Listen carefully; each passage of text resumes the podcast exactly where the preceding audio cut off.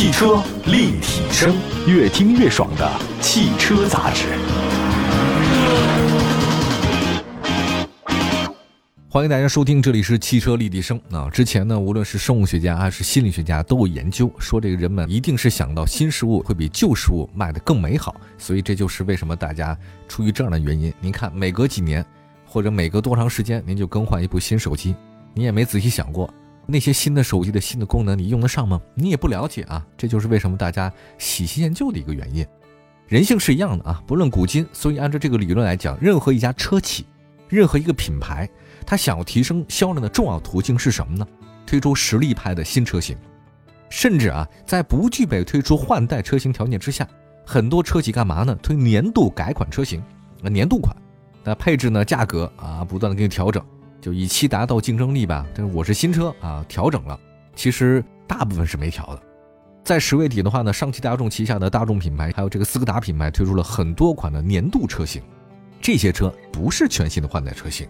但你通过什么价格呀、配置的一些变化，带来很多这个新的一些变化。那么今天的这期节目就聊聊上汽大众的这些新车，包括斯柯达啊，还有什么大众品牌的 Polo、途凯什么的，这都是年度车哈。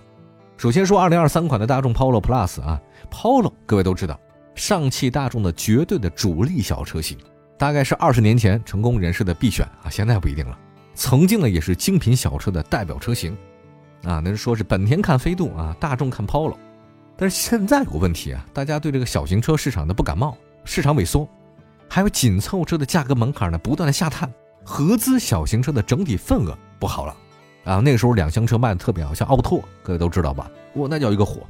交强险数据显示啊，今年 Polo 前九个月一共只卖了一万四千六百三十九辆，跟去年同期相比下跌了将近百分之六十六点四七。它的老对手本田飞度呢？前九个月卖的比它多，一共卖了四万八千九百五十五辆，但这个同比去年也下跌了百分之二十一。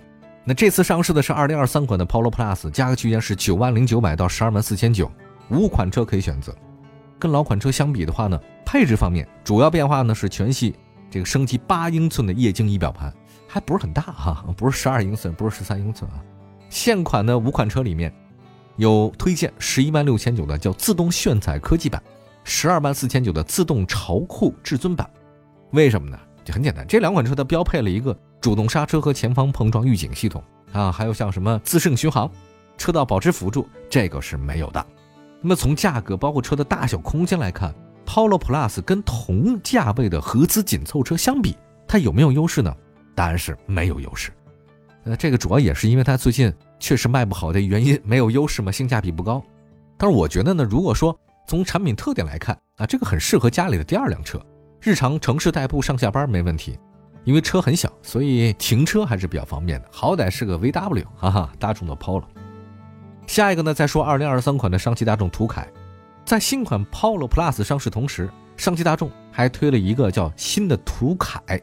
新途凯呢是一款小型 SUV 啊，今年前九个月卖多少辆呢？一万一千六百六十三辆。跟去年同期相比啊，只有去年同期的百分之三十吧，就同比下跌七成啊。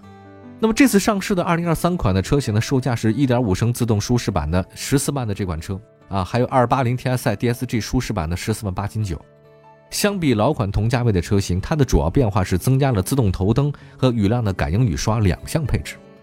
那虽然是小型 SUV 的定位，但是途凯的尺寸不小，轴距多少呢？两米六五吧，后排空间。也还可以，它目前只提供像这个1.5自吸和 1.4T 涡轮增压两种动力组合。我看了一下啊，在那个工信部啊有一个新车的申报目录嘛，说搭载全新 1.5T 的发动机的途凯呢马上亮相了。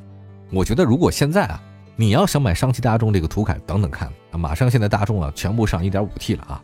那这次上市的两款途凯的小型车呢，呃，舒适性的配置呢不是很差，头部气囊啊、ESP 啊、全景天窗、定速巡航、LED 大灯啊、后座出风口它都有。但是呢，高端配置不多，比如说像这个自适应巡航没有，车道保持辅助也没有，主动安全配置这个都没有，这是它的一个遗憾。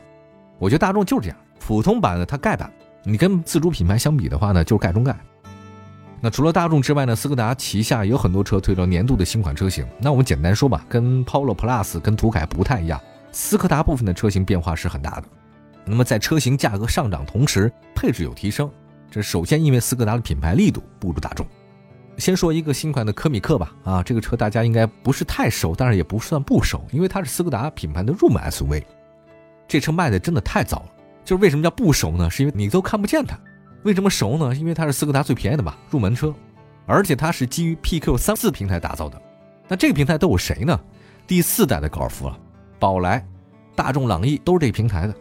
新款科米克呢有两款车，卖多少钱呢？十一万一千九的1.5升舒享版。十一万九千九的 GT 一点五的，这叫臻享版，这个价格呢跟老款相比没有区别一样。那配置方面，一点五自动舒享版相比老款的话，它中控屏啊原来是八英寸的，现在九英寸了，而且增加了车联网。GT 一点五的一个自动臻享版也增加了，刚才说这个这个显示屏是大了，还多了一什么呢？多了自动头灯了，多了一个雨量感应雨刷了，就多了这玩意儿，你怎么选呢？我们推荐是什么呢？推荐买 GT 1.5的一个自动臻享版，价格高八千，但配置上呢有无钥匙进入、LED 的远近光、天窗呢从小尺寸升级了可开启的全景天窗，可以买吗？我觉得从销售业绩来看的话，科米克实在是太小众了，前九个月只卖了七千多辆，同比跌幅高达百分之六十一。那么刚刚推这个新款车型来讲，配置方面是有提升，但升的也很不明显。你说这个动力也没升。你好歹吧，一点五的那个自吸加六 AT，你改个一点四 T 加七速双离合吧，它也没有啊，对不对？这就是为什么科米克在国内卖的不太好的原因。好吧，我们休息一下啊，再看这次调整的其他几款车型吧，好不好？也算是年度小改款嘛，大家可以关注一下。汽车立体声，回到节目当中，今天在汽车立体声分享的是一些年度小改款的车型。说完了上汽大众，再说说这个斯柯达。刚才说了斯柯达的入门的车型啊，新款的科米克没什么亮点。那说高一点的吧，新款的科洛克，科米克是入门的 SUV，那科洛克呢是紧凑 SUV。今年前几个月卖的怎么样呢？更糟了。你好歹那入门级 SUV 还卖个大概七八千辆吧，那现在这车卖多少辆呢？才四千多辆，完全完全的冷门车。但这个车呢，主要的好处是什么？因为卖的差，所以定价很低。经销商那边的话呢，为了甩货，所以现金幅度很大，性价比特别高。如果你要想买 SUV 的话，这车还可以的。新款的科洛克增加了一款官方售价十五万八千九的 TSI 二八零智耀版，相比十五万四千九的 TSI 二八零的这个奢享版，它的这个版本啊，价格高了四千，但配置上多了并线辅助、自动泊车、LED 的远近光大灯，性价比来看还是不错的。这个科洛克，包括科米克，这老科家。说句实在话，这个性价比倒是真有优势，可是品牌真不行。很多地方我听说啊，呃，现金优惠超两万。那如果是看重性价比的朋友，这个车你值得买。不过你要做好思想准备，就是这个车你卖的时候可真不值钱呀。再来一款车吧，这个是新款的柯迪亚克。柯迪亚克那应该算斯柯达家族当中的高端车了。新款柯迪亚克这次入门版的车型啊，变为了 TSI 三三零五做实力版。它其实只有四款车型，另外三款都不变啊，就这个入门级变了一下。价格方面，现在您要想买新款的斯柯达柯迪亚克入门版车型，还涨了，涨了五千，到多少钱呢？十九万一千九。那配置方面当然也多了哈，多什么倒车影像啊，电动调节座椅啊。你说多这两块，这整体性价比方面，我觉得没有提升。真的，我觉得不知道他们怎么想的。T S I 三三零五座两驱奢享版，相比老款车型也涨了五千。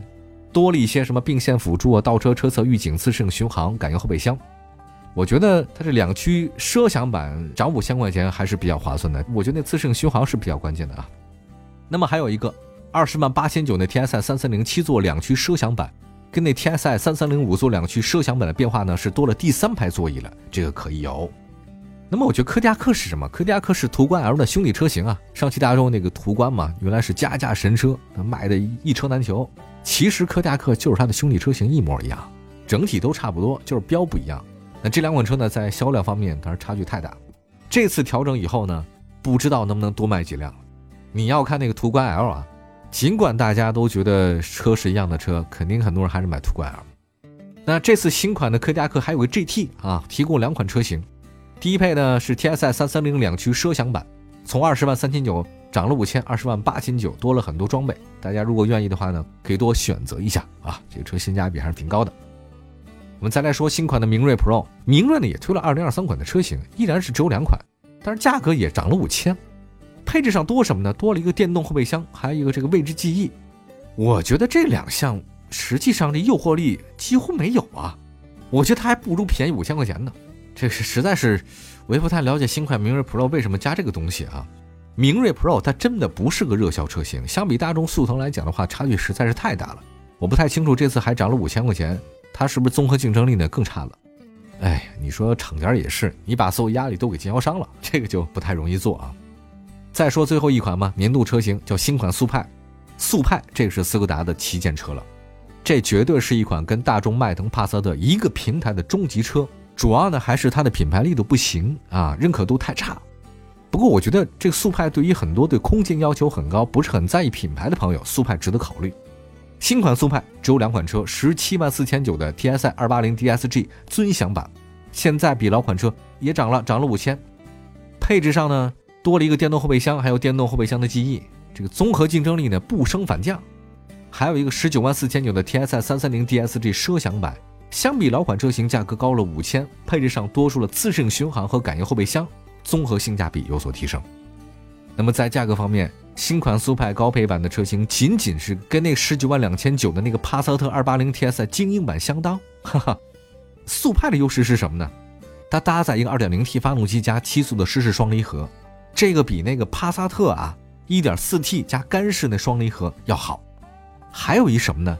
就是它配置上多了一点什么七步气囊、并线辅助啊、自动泊车等等，这个还是可以的。还有转向辅助灯啊、前排座椅通风什么的。